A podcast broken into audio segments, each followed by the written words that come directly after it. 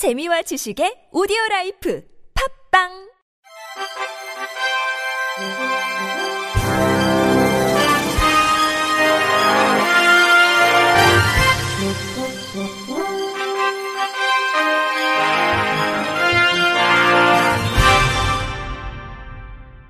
청취자 여러분 안녕하십니까? 10월 31일 화요일 KBIC 뉴스입니다.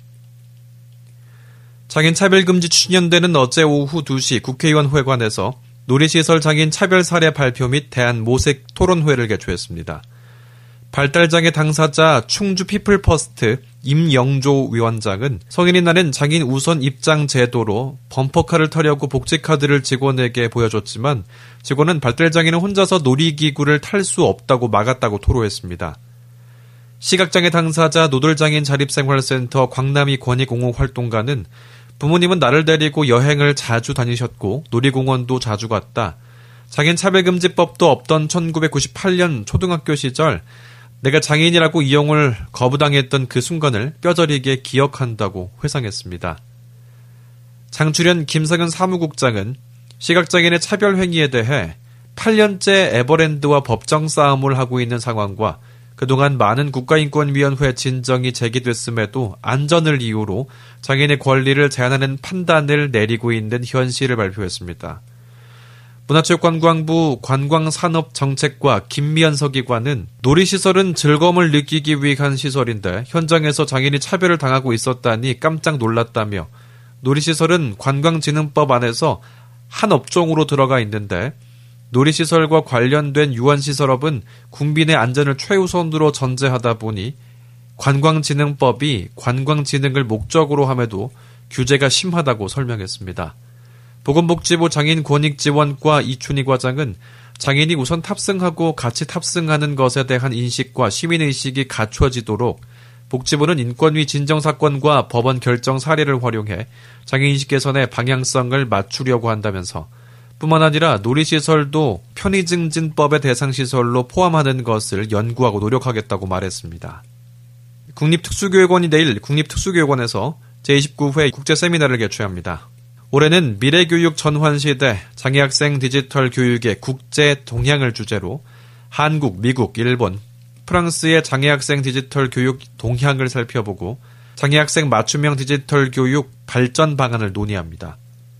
공주대학교 임경원 교수는 한국의 장애학생 디지털 교육 동향을, 메릴랜드 대학교 미국 굴루저 야쿠보바 교수는 과학기술을 통한 자폐성 장애 학생의 수학학습 지원을 주제로 발표합니다.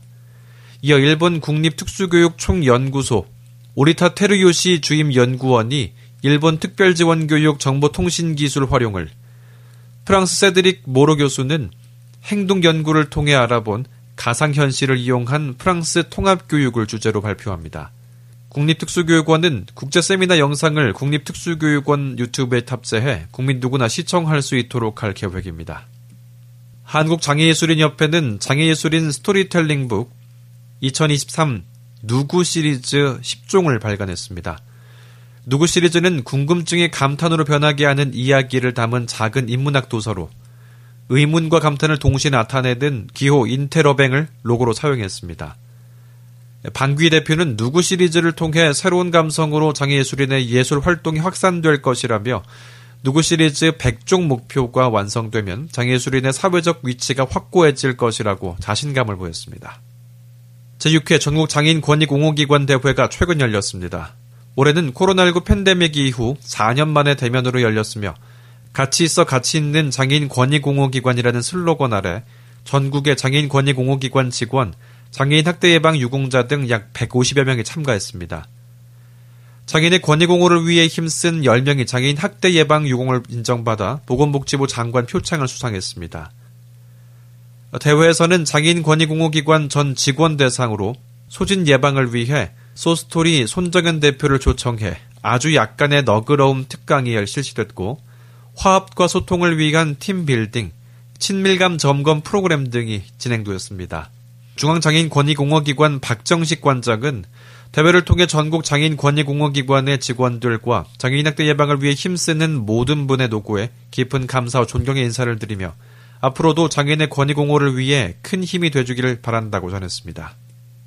경기도가 한경국립대학교 평택 캠퍼스에 미래관 다목적 홀에서 찾아가는 경기도 장애인 공무원 채용 설명회를 열고 공직을 희망하는 장애 학생을 상대로 공무원 채용 제도를 설명하는 자리를 마련했습니다. 이날 설명회는 경기도와 장애학생 지원센터가 구축된 도내 대학과 협력해 주최했습니다. 채용 설명회에서 경기도는 장애인 공무원 채용 제도와 장애인 의무 고용 제도, 공무원 인사 제도 등을 설명하고 공직 진출을 희망하는 장애 학생들과 소통했습니다. 평택시와 가평군 인사 담당자 등 시군 담당 공무원도 참여해서 채용 지원을 당부하며 학생들의 질문에 답했습니다. 질의응답 시간에는 장애 전형으로 합격해 경기도에 근무 중인 현직 공무원이 학생들과 직접 상담하며 시험 합격 비법부터 실제 근무 후기까지 생생한 이야기를 들려줬습니다. 경기도 강현석 인사과장은 적극적으로 장인 공무원을 채용하기 위해서 직접 학생을 만나러 왔다며 공직에 대한 관심을 장려하고 우수한 인재를 유치하기 위해 노력하겠다고 말했습니다. 전라남도 순천시는 취약계층과 시민을 대상으로 다양한 복지 사업을 알리고 상담하는 찾아가는 복지 이동 상담소를 최근 조곡동 무료급식소에서 운영했다고 밝혔습니다. 찾아가는 복지 이동 상담소는 기관 방문이 어려운 취약계층, 복지 정책을 몰라서 신청하지 못하는 민원인, 복지 관련 서비스를 원하는 시민에게 개인별 1대1 맞춤형 복지 상담을 하는 사업입니다.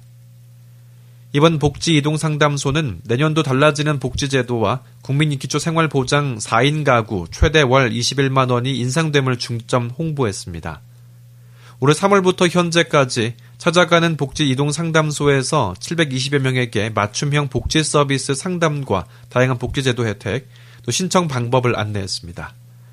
시는 모든 세대가 잘 사는 인류복지 도시 정책을 이루기 위해 노인복지회관, 순천대학교, 순천역 등 시민이 이용하는 공공장소에서 정책 홍보 활동을 계속할 예정입니다. 끝으로 날씨입니다. 11월의 첫날인 내일은 중부지방이 대체로 흐리고 남부지방과 제주도는 대체로 맑을 것으로 예보되었습니다. 늦은 새벽에 경기 북부와 강원 영서 북부에 비가 내리기 시작해 아침에 그 밖에 수도권과 강원 영서까지 비가 확대된 후 저녁에 대부분 그치겠습니다. 아침 최저 기온은 5에서 17도, 낮 최고 기온은 19에서 26도로 예상됩니다. 미세먼지 농도는 서울 경기도가 나쁨, 그 밖의 권역에서 좋음, 보통 수준을 보이겠습니다. 이상으로 10월 31일 화요일 KBIC 뉴스를 마칩니다. 지금까지 제작과 진행의 이창훈이었습니다. 고맙습니다. KBIC.